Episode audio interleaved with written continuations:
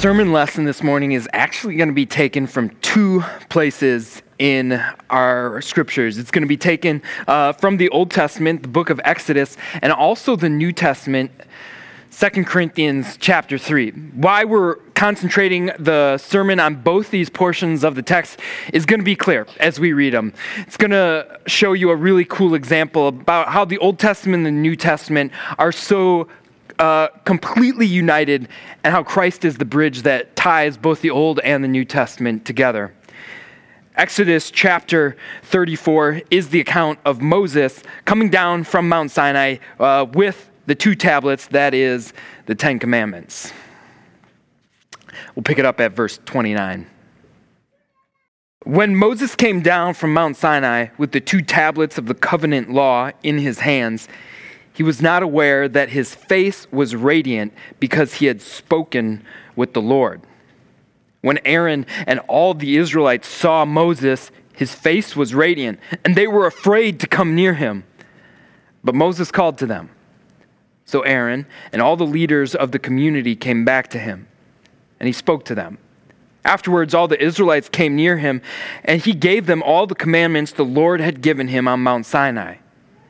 When Moses finished speaking to them, he put a veil over his face.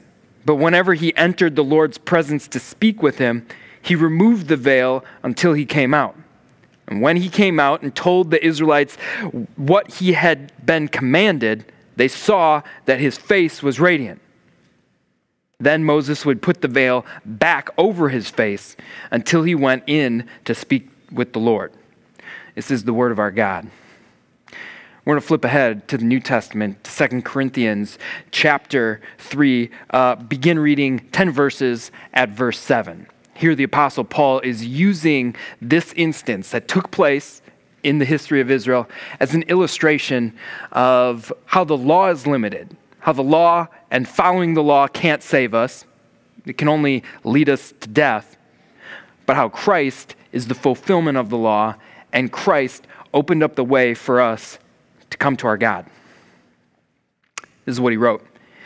Now, if the ministry that brought death, which was engraved in letters on stone, came with glory, so that the Israelites could not look steadily at the face of Moses because of its glory, transitory though it was, will not the ministry of the Spirit be even more glorious? If the ministry that brought condemnation was glorious, how much more glorious is the ministry that brings righteousness? For what was glorious has no glorious glory now in comparison with the surpassing glory. And if what was transitory came with glory, how much greater is the glory of that which lasts? Therefore, since we have such hope, we are very bold. We are not like Moses, who put a veil over his face to prevent the Israelites from seeing the end of what was passing away. But their minds were made dull. For to this very day, the same veil remains when the old covenant is read. It has not been removed because only in Christ is it taken away. Even to this day, when Moses is read, a veil covers their hearts. But whenever anyone turns to the Lord, the veil is taken away. Now, the Lord is the Spirit, and where the Spirit of the Lord is, there is freedom.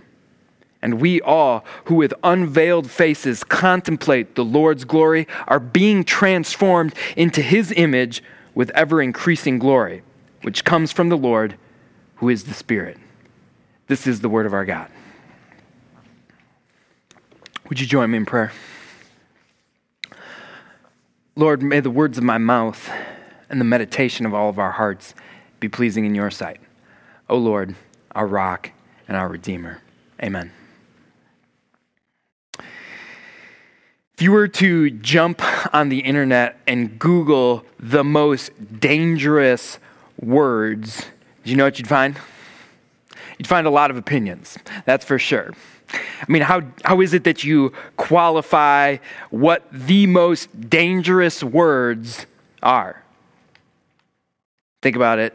There's a lot of different opinions. If you go on to some self help authors' site, one of them that you found was this The most dangerous words are, I can't.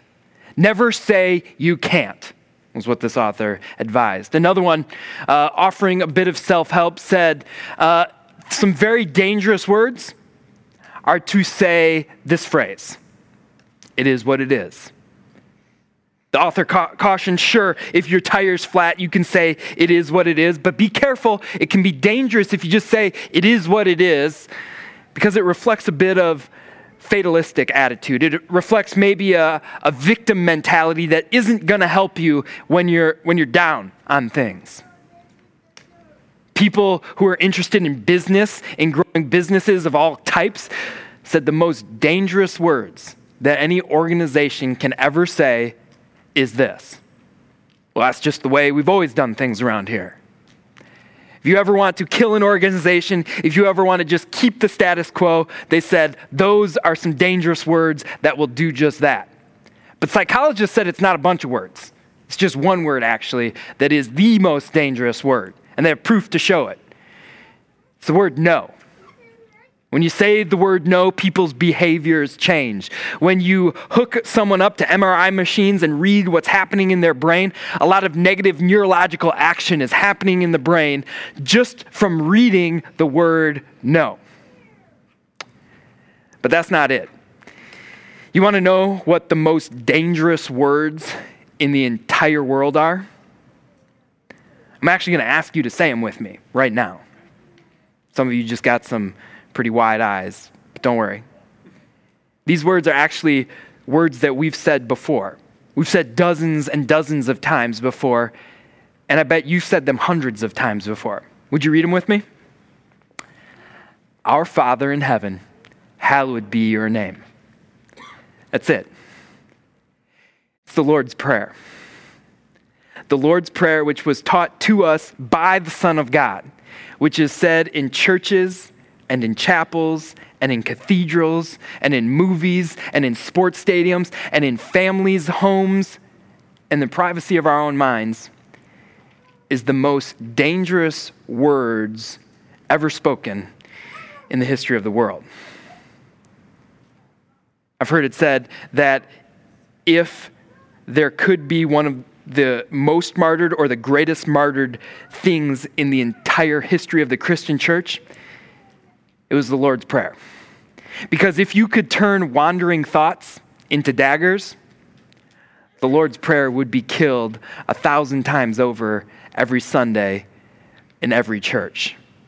That's why it's the most dangerous words. Because the Lord's Prayer, while a blessing, while a good thing, while something given to us by God, tell me if I'm wrong, it's perhaps often said lazily and without meaning. How many times haven't you heard the sermon get over? We stand up, we say prayers, and before you realize what's happening and your mind catches up with your mouth, you just said amen. How many parents could do this? Could turn over, discipline their children, get them to, you know, stand in, in line without missing a beat and saying the Lord's Prayer during the whole time? Could you do that? I think maybe some of you have done that before. How often haven't we said the Lord's Prayer where we're thinking about the roast beef fam- sandwich that we're going to have for lunch, and the entire time we're speaking with Pastor some words that he's saying, and we haven't even thought about it? The Lord's Prayer is dangerous because it is a good thing. It is a prayer given to us by the Prince of Peace. And it's something that we kind of go about without thought and oftentimes without a whole lot of meaning.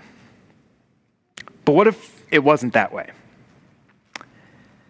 What if the Lord's Prayer wasn't just 60 words that we said on autopilot every single week that we gathered together? What if the Lord's Prayer was about the things that you care the most about? What if the Lord's Prayer was actually a prayer for your mom or your dad or your grandparents who are, who are dealing with Alzheimer's? What if the Lord's Prayer was actually a prayer for the friends, the loved ones that you have in your life who are sick, who are suffering, who are dealing with cancer, or dealing with an illness that you don't or they don't understand or know what it is? What if the Lord's Prayer was for families? What if the Lord's Prayer was for marriages to be even stronger than they already are? What if the Lord's Prayer was for the people in our lives and the people in our communities who are dealing with stress, who are dealing with anxiety, and people who have had thoughts of suicide? What if the Lord's Prayer was a prayer asking God to help and strengthen the people who are struggling with addictions? What if the Lord's Prayer was for you? It was for you as you lived your life, as you lived your faith, and you strove to be a missionary for Christ, as you strove to live all for one, knowing that there is a God who has lived and died for you. What if that was the Lord's Prayer? If that was the Lord's Prayer, do you think you'd say it with a bit of passion?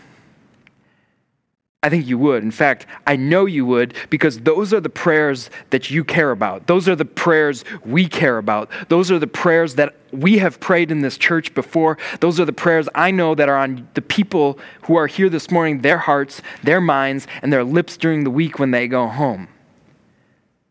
And what if that was the Lord's Prayer? What if I told you that it was? Except it was in Jesus' words.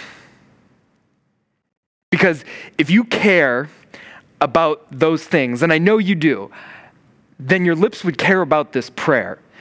Because that is exactly what we have in the Lord's Prayer. It is everything that you care about, it's everything that our God cares about, spoken in His words, spoken with His promises attached to them. I mean, think about what we are praying in the Lord's Prayer. It is His promises, it is His words, His gospel good promises spoken right back to Him. And that's why this is a dangerous prayer. When we pray, Our Father in heaven, please keep your name holy among us. What else are we praying that our God fill our lives with the glory and the honor and the goodness that is due His name? When we pray, Thy kingdom come, we're praying that His peace, His forgiveness, and His love come into our hearts and our lives. When we pray, Thy will be done, we're asking that His will be done in our families, in our homes, and our communities. We pray, Give us today our daily bread. We're asking for health, for His safety, for his sustenance, for his provision, provision that he has promised, I will give you no matter what. And now that you're asking for it, I'm even more glad to give it to you. When you say, Forgive us our sins as we forgive those who sin against us and, and don't lead us into temptation, what else are you saying except, Lord, exercise your power over sin, the death, and the devil, which I know you have even more in my life? That's why this prayer is dangerous. This prayer is dangerous because it is packed with the powerful promises that Christ has already spoken, and we get to say them back to him. The Lord's Prayer is a prayer of passion. It's a prayer of passion that is seen most evidently in the work of Jesus Christ, his passion history, where he fulfilled through his journey to the cross all the promises that he made in the Old Testament, all the promises that he made in the New Testament point back to his work on the cross. And if you understand that, this is a prayer that you and I can pray with passion. It's a prayer that we have to pray with passion. If you understand that for 2,000 years, this dangerous, dangerous tool, these dangerous words, has been what the Christian church has employed since the time of the apostles to fight against sin, death, the devil, and anything else that would take us and distract us from our God. During this sermon series, we're going to answer some questions about prayer. We're going to talk about why we can pray. We're going to talk about why it is that we can pray to God in the first place. And we're also going to talk about whom we pray to. In fact, those two questions we're going to answer today. And then for the next four weeks, we're going to look at the Lord's Prayer and we're going to talk about what exactly am I praying for when I ask God for this. We're going to answer some other questions about prayer too. Are our prayers effective? Do they actually make a difference? How does God hear us? And then on Palm Sunday, we're going to wrap up our series on the Lord's Prayer by asking, How do I pray this prayer? That's where we're going during this sermon series as we look at a prayer of passion that I pray each and every one of you pray with passion. But first, that question why do I pray?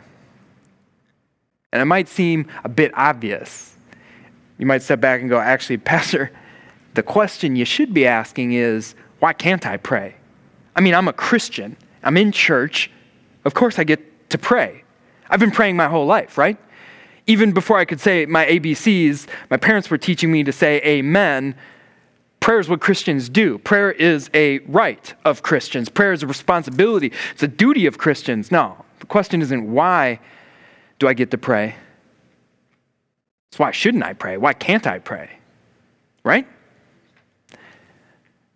Did you know it, it wasn't always that way, though? Did you know there was actually a time where Jesus didn't listen to your prayers? There's actually a, a, point in history in all of our lives where God did not listen to your voice and he could not hear your voice. And even if you stood up on a table or climbed the highest mountain and yelled to him to get his attention, he wouldn't hear you. It's a scary thought, isn't it? But Isaiah chapter 59 tells us about that time. In Isaiah chapter 59, we read this in verse 2 that your iniquities have built barriers between you and your God, and your sins have made him hide his face from you so that he does not listen. Scary to think about, isn't it? God does not listen to your prayers because of your sins.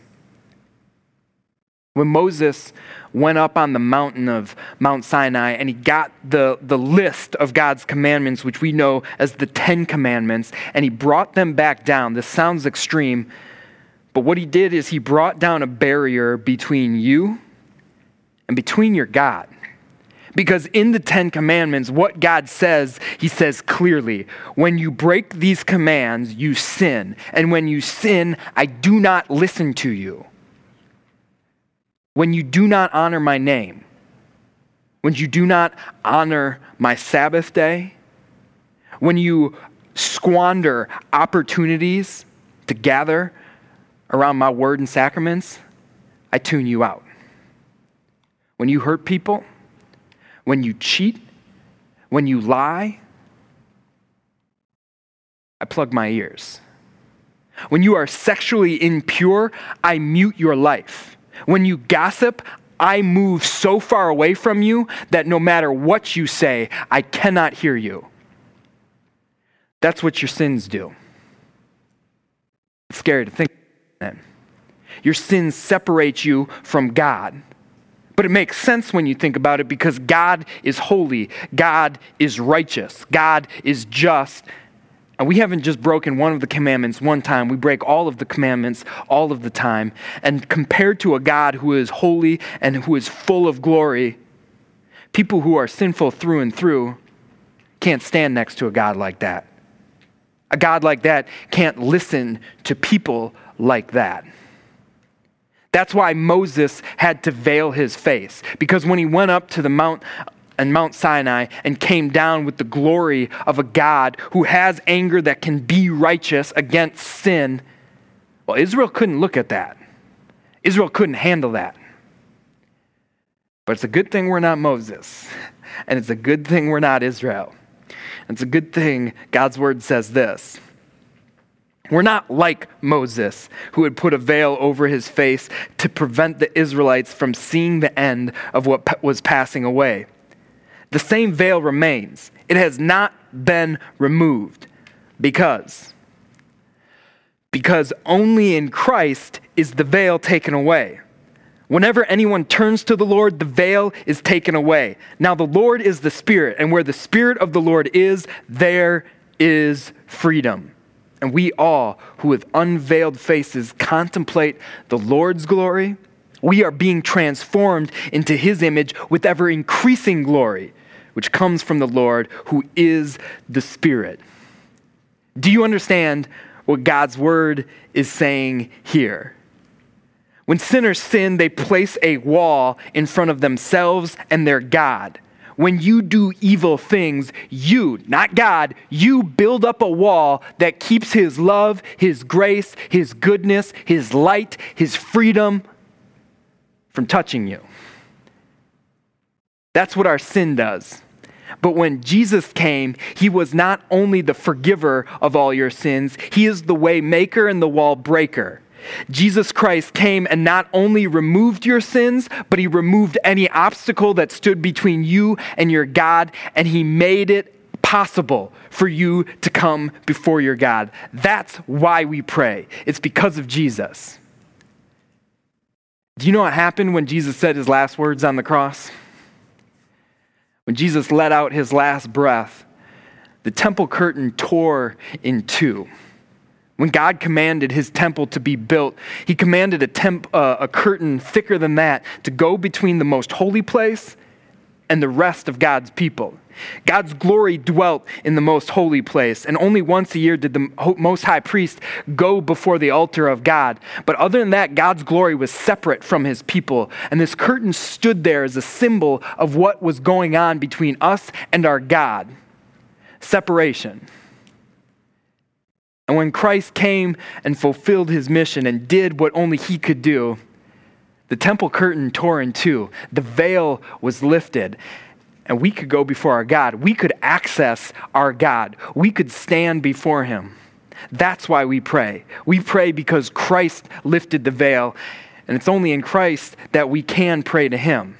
And now your God looks at you. Your God looks at you and he smiles at you. Your Lord of love listens to you. The God of grace hears you. And the creator of the world, who heard mountains rip up from the ground and who heard seas separate when he created the world, the same God hears my voice when I talk to him. That's why we pray. It's because Christ lifted the veil and made prayer possible. When Jesus' disciples came to him and they said, Lord, we see you praying pretty often. We want to know how to do that. Teach us. Teach us how to pray. Jesus answered them by saying, Yeah, you guys know how to pray, and you guys know who I pray to. You know who I pray to. I pray to God, my Father. But let me tell you how you are to pray to this God. It's not to pray to Him like He is some kind of boss that you have to negotiate time off with. You don't talk to him like you talk to a bartender, or at least Hollywood portrays. You talk to a bartender, pouring out your feelings to someone who doesn't know you. You don't talk to him like a bully who's going to beat you up when you do things that he doesn't like. No, right away, when God said, Here's how you pray, he said, I'm going to tell you, I'm praying to my Father but you are to pray to your Father. That is how God listens to us. Whom do you pray for? Who do you pray to? You pray to your ideal dad. You pray to someone who, just like dear children, come before their dear father. You pray to someone who wants to listen to you, who loves to listen to, who cannot wait to listen to you. And I know some of you do have great dads. Some of you are married to great dads. Some of you only know okay dads in your life. And some of you know dads in your life that maybe you don't want to talk about. But when God taught us to pray, when Jesus taught his disciples and these disciples who are gathered here today to pray, he said, You are to pray to your Father who is in heaven, whose name is holy. And that means something. Because your God is in heaven and because your God is holy, that means you have an ideal dad to whom you pray to. He is powerful. Do you know the average dad can only do 23 push ups? Yeah, your ideal dad can lift a lot bigger burdens than that. Your God who is in heaven has power has power to lift anything including your sins, including your guilt, including your shame out of your life. Your Father who is in heaven is always with you. Even the greatest dads who, who want to be at all of their kids' events, who want to be there for them all the time, can't possibly be there the way your God is. It's because He's your ideal dad. As we close out this sermon, can I tell you just three ways that your God is just like your ideal dad? Okay, quick show of hands. How many parents in here have ever changed a diaper before? Have you ever done that? Okay, good. All the parents have. Now, keep your hands up if you're like me, maybe a little selfish, in that you've only changed your kids' diapers. Okay, good to see I'm, I'm not the only one in that. One thing that I've noticed as a father is I will be glad to change my son's diapers. When he makes a mess in his diaper, I do it maybe not always with joy, but gladness. I give him a hug, say, Come on over here, I'm going to change your diaper. But let me tell you something. Parents, if you bring me your child and you say, Here, please change my daughter, please change my son, I'm going to say, No way, Jose, I'm not that good of a Christian. I don't deal with that. I change my son's diapers, and that's it. His messes, not your kid's messes. That's something I've noticed as a parent is that you can always tell whose child goes with which parent because the child cleans up their messes. As cool it is, as it is to have a dad who is holy and who is in heaven, you want to know the coolest thing about your ideal dad? He's yours. He's your dad. And he proved that because he came and he cleaned up your messes. I don't want to get too graphic in church this morning, but sin is the spiritual stain of life. It is the spiritual stink that just fills our life. And for some of you, the problem with sin in your life is that you just have so much sin and so much stank in your life that it won't go away. But Christ came and he made it go away eternally. And now, when he sees you, he only sees the sweet smelling aroma of his son or his daughter. For some of you, your problem with sin is, the, is just how sick of the stuff that comes out of you. It's because of the unhealthy things that go into you. But your ideal dad does not care. He comes and he cleans it up no matter what it is every single time. For some of you, it's the fact that you've had some major blowouts in your life you have gotten a mess all over your life. And your God comes and He loves you and He changes your clothes and He cares for you and He makes you new and He makes you whole because your ideal dad, well, you can think of Him as your dirty diaper dad. He is the dad who cares for you and you alone. He cares for all his children with the same amount of love that an ideal father cares for their children. You want to know something else I've noticed as a parent? This actually happens uh, a couple times a week. Yeah, at least a couple times a week. Where I will put my son to bed, and about an hour later, this feeling comes over me, this really intense feeling comes over me that when I started to notice this happening, I, I couldn't really understand it, but I, I'm starting to get it a little bit now. Is that this kid who just an hour ago or two sat around the supper table throwing his food, who was running around with a running nose, getting it everywhere, and who was showing behavior that could maybe best be described as overly tired, is now quiet in bed, and I'm at the place in my day where I'm able to, you know, just, you know, be there with just my adult wife and not our infant son, something happens that I, I don't really expect. It's only been an hour, maybe less, but I miss him intensely. I miss him so very much. You know what happens? I turn into a bit of a creeper. I get up, I go upstairs. Before I go to bed, I open up his door and I creep across his room and I stand next to him. I stand there and I just look at him. I just look at him and I just watch him because I just love him that much that I miss him I can't wait till I see his smile again. In a very less creepy way, but in a much deeply meaningful way, that's the kind of God that you have. You have a perpetually present Papa. You have a dad who is always showing up for you. That is what good dads do.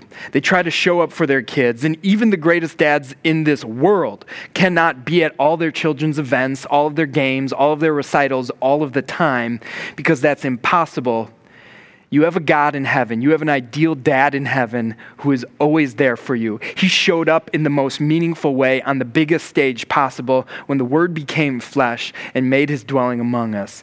When he came and lived in you and among you and revealed his grace and goodness to you when he died on the cross. But he didn't stop there. He didn't stop there because now he has promised you that I will be with you always to the very end of the age and you want to relate this to prayer, he's made this promise.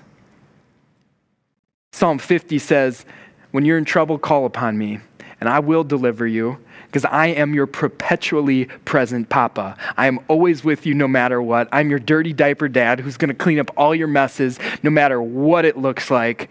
I'm there for you. It's two weeks ago, maybe a week ago. I was working in a coffee shop and I was seated near two women, an older woman and a younger woman, and they were talking. They appeared to be pretty good friends, know each other pretty well. But the older woman was describing to the younger one what she did for work. After a while, it became clear she owned her own business, and it was a delivery company of sorts that delivered all sorts of things. And she told the younger woman about her day. She said earlier that morning she delivered a very expensive piece of furniture and she dropped it off at the multi million dollar mansion here in Northern Virginia of the owner of Amazon, Jeff Bezos. She told the story about how she drove the truck up there and the delivery guys with her got out and took it into the house. And it was kind of crazy. As she described this story, you could see the younger woman, like her eyebrows getting lifted, and she started to get like kind of giddy and excited as she described this historic mansion that had been remodeled and was super gorgeous and filled with all this awesome furniture that she delivered that morning. She got done telling the story, and the young woman did this kind of like giddy little laugh smile thing. And then I took my headphones off, and I'm, I'm glad I did because I heard her say, the most ridiculous thing.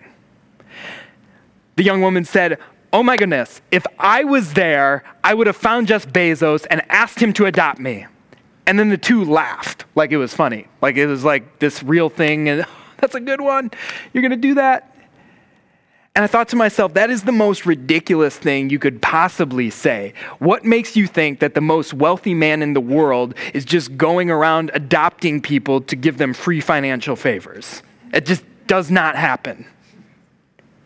And almost as soon as I said that thought, I was reminded of uh, something equally ridiculous and very miraculous. It's God who, in His Word in Romans chapter 8, said this When you received the Spirit of adoption, that is, when you were baptized in the name of the Father and the Son and the Holy Spirit, by whom we cry out, Abba, Father. Now the Spirit Himself testifies together with our spirit that we are God's children. And if we are children, also heirs, heirs of God and co heirs with Christ. Imagine if Jeff Bezos, who is worth $135 billion, called you up got a hold of your cell phone, called you up, and said, Hey, I'm just calling to let you know I've adopted you just to do you a free financial favor, just to give you my inheritance. It's $135 billion. I'm guessing most of you would get excited. I'm hoping most of you would maybe throw a party and invite your pastor over to celebrate the large amount of money that you just came into contact with. I know you would do that. And think about this someone who is a lot greater, someone who has a lot more treasure stored up for you, has done just that. Your God, your ideal dad in heaven, has called you up and told you, I am adopting you. I am making you mine. I am making you my daughter and my son so that you can share in my inheritance. And as good as you can imagine $135 billion to be, I am giving you more than that. I am giving you a taste of that on earth, but I am giving you so much more than that in heaven. So much more goodness, so much more joy, so much more freedom that you cannot even wrap your mind around what I am giving you. That is your dad. He is your free favor father. He is your dad who has gifts stored up for you, mansions prepared for you in heaven. He is your perpetually present father who is going to be with you until you are with him physically in heaven. And he's your dirty diaper dad who's cleaned up all the messes, all the sin that separates us from him, just so that we can be with him in heaven. That's who your ideal dad is. I want you to imagine that. Imagine if that was your dad, because it is. And now imagine if you talked that way to your God. Imagine if you prayed that way every time you opened your mouth or opened up your heart to talk to your God. Can I share with you my favorite verse from our lesson from Exodus 34? It came in verse 29. When Moses came down from the Mount Sinai with the two tablets of the covenant law in his hands, he was not aware that his face was radiant because he had spoken with the Lord. His face was radiant because he had spoken with the Lord. Do you realize that when you talk to your ideal dad, a transformation is happening in you, to you, that is even more glorious than your face becoming just a ra- little bit radiant. Do you realize when you pray, Our Father who art in heaven, holy, holy be your name? That a transformation a trillion times brighter than Moses' face is taking place in your heart that your God is making you way more glorious, way more holy than Moses ever experienced on this earth, than, than Moses ever knew on this earth, but that Moses is experiencing now in heaven with his God. Can you imagine if you talked to your ideal dad, thinking this, remembering this? In his word, he said this He said, And we all who with unveiled faces contemplate the Lord's glory are being transformed into his image with ever increasing glory, which comes from the Father who is the Spirit. Can you just imagine how your life would change if you talked to your God that way, thinking through that? Well, you don't have to imagine because this is what your God said. He said, Therefore, since we have such hope, we are very, very bold. We are not like Moses, who put a veil over his face, but whenever anyone turns to the Lord, the veil is taken away. Now, the Lord is the Spirit, and where the Spirit of the Lord is, there is freedom. Listen, if you would just remember to pray to your Father who is in heaven as though you were talking to your ideal dad, you would experience so much freedom that you would ever be tied down by the lies of Satan, the lies that you are not enough, the lies that you do not deserve the love of your Christ. You would never know anything but the boldness that does not bend, the confidence to go forth into the world because Christ is with you, because he promised you that I am with you no matter what. You don't have to imagine because these are promises that God kept. These are promises that you pray back to Him who is in heaven. Can I admit something kind of silly? When I was five years old, I asked my dad why it is that we fold our hands in church and why it is that we put our hands together, fold our hands when we're sitting around the supper table. When I asked my dad that question, I remember this, I was five, I, I had a pretty good theory. I said, Dad, is it because the heart has our faith and we need to circulate that and it's the way God gets it from this side of our arm to this side? I remember just being really disappointed when my dad told me, no, that's not it. He gave me a far more boring answer. He said, The reason you fold your hands, Matt, is so that you do not poke and play around with your siblings. do you guys know what the best posture is to have for a prayer? Do you know what the right posture is to have for prayer? Well, it's not one of the questions we're going to spend a lot of time on during this sermon series because it's not a question that God's word really answers. Because there is no right way to stand, to fold your hands, to kneel, or to stand, or to lay down. But there is a posture and an attitude, if you will, that our God wants us to have when we come to Him. Can I show you what it looks a lot like? It looks a lot like this. Usain Bolt is the world's fastest man, and uh, at the end of the career, when he established his man, himself as pretty much the fastest person on the face of the earth, uh, he went about his races with a certain level of confidence that is really unprecedented. He would smile as he crossed the finish line. He would celebrate even before the race was over with so much confidence, so much boldness. He would run these races that the photographers just loved capturing these moments. That's how our God wants us to come to Him in prayer.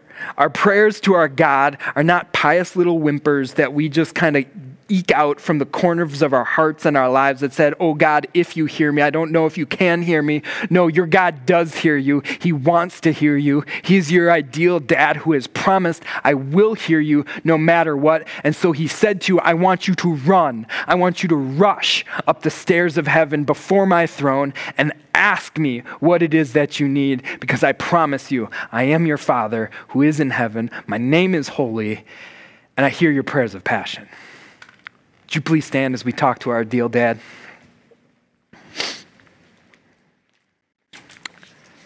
Lord of glory and Lord of goodness, we thank you that we get to come before your throne. We thank you that Jesus Christ has torn away the veil, has torn away the border wall that breaks down our chance of getting to be your sons and your daughters.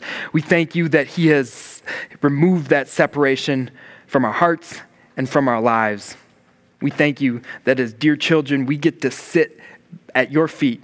We get to sit before your throne and pray these prayers to you in confidence, knowing that you hear all of them, because all of the prayers that we pray in the Lord's Prayer are promises that you have made, promises that you know you will keep, because you are our good Father. You are our ideal dad. Lord, we ask that you help us to pray this in all our prayers with passion. Amen.